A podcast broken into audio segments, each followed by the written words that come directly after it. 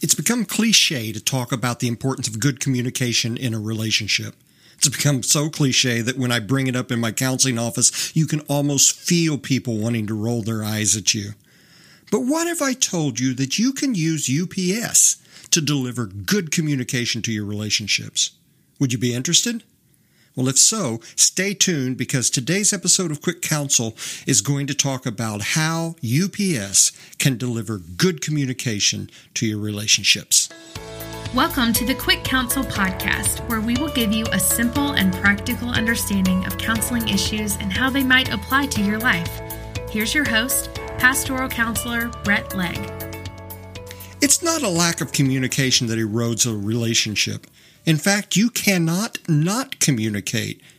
You're communicating all the time through facial expressions, body postures, grunts, groans, and yes, sometimes even through your words. It's not a lack of communication that's the problem in relationships. It's a lack of good communication. It's the lack of good communication that causes trouble in relationships, puts us at odds with one another, and occasionally lands us in the doghouse. But I want to explain to you how you can use UPS to deliver good communication in your relationships. Now, I'm not saying UPS can deliver a package that will clear up all your communication problems. If that were so, I would have already placed my order and had my nose pressed up against the window awaiting delivery. But communication can boil down to the simple act of receiving a message and then delivering a message, much like UPS. So we're going to use the letters UPS to help you with this process of good communication. So let's get started. The U stands for understand. Any good communication starts with understanding. Too often we jump in and add our two cents before we really understand what the other person is trying to say. And this usually doesn't go well. So, to make sure you truly understand what a person is telling you, you need to do three things. First, you need to listen. Now, I'm not talking about listening for where the other person is wrong, and neither am I talking about listening for them to take a breath so you can jump in. These don't work, trust me. I'm talking about really listening to what the person is saying, to how they're saying it, and to what the emotions are that are behind their words. Now, this is hard work. You can't just assume you know and you can't just check out. You have to really listen. And then the second thing you need to do to understand is ask. If there's something you don't understand or something that's unclear about what the person is telling you, then kindly ask them for clarification. It's important because if you respond to a person before you really understand what they're saying, it is sure to make matters worse. And then finally, the third part of understanding is feedback.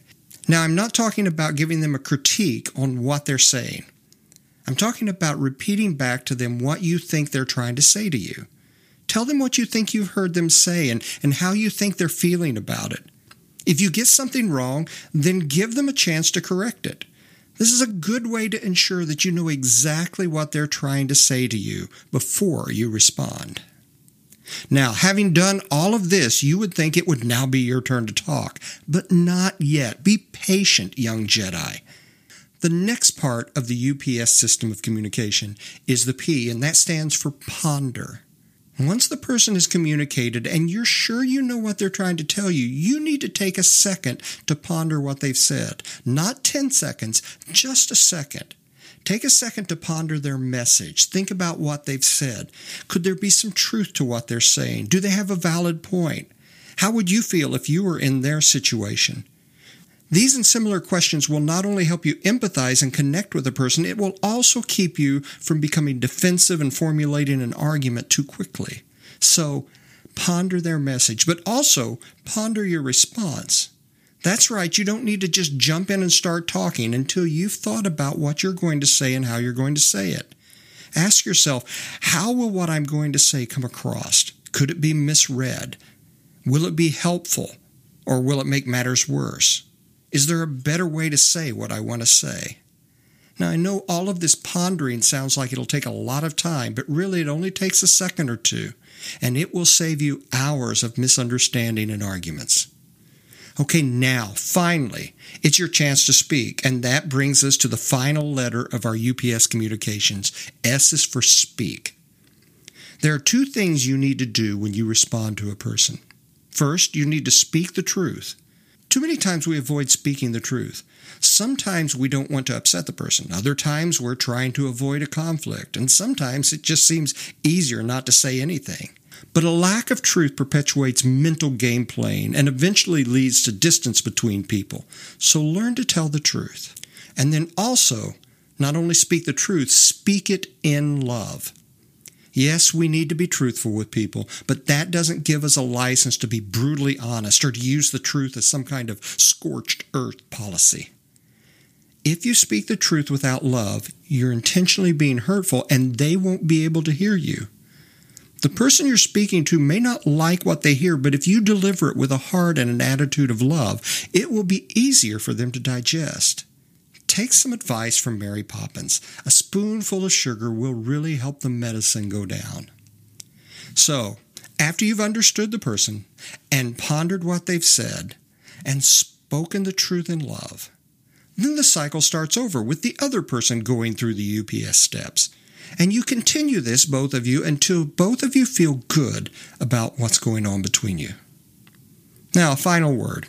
Spelling all this out makes it sound really complicated, but it's not as complicated as it sounds, trust me. Just remember, you need to understand what the person is trying to tell you, then you need to ponder what they said and what you're going to say, and then finally you need to speak both truthfully and lovingly. UPS.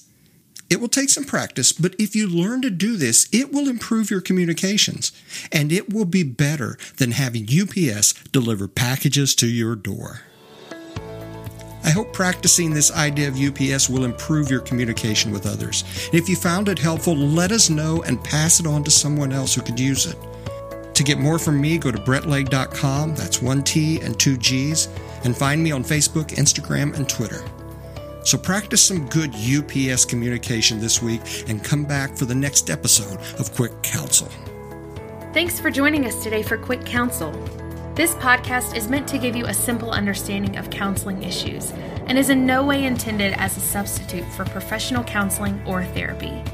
If you feel you need further help, please contact a local counselor, therapist, or physician. Thanks for listening, and we hope you will join us for the next episode of Quick Counsel.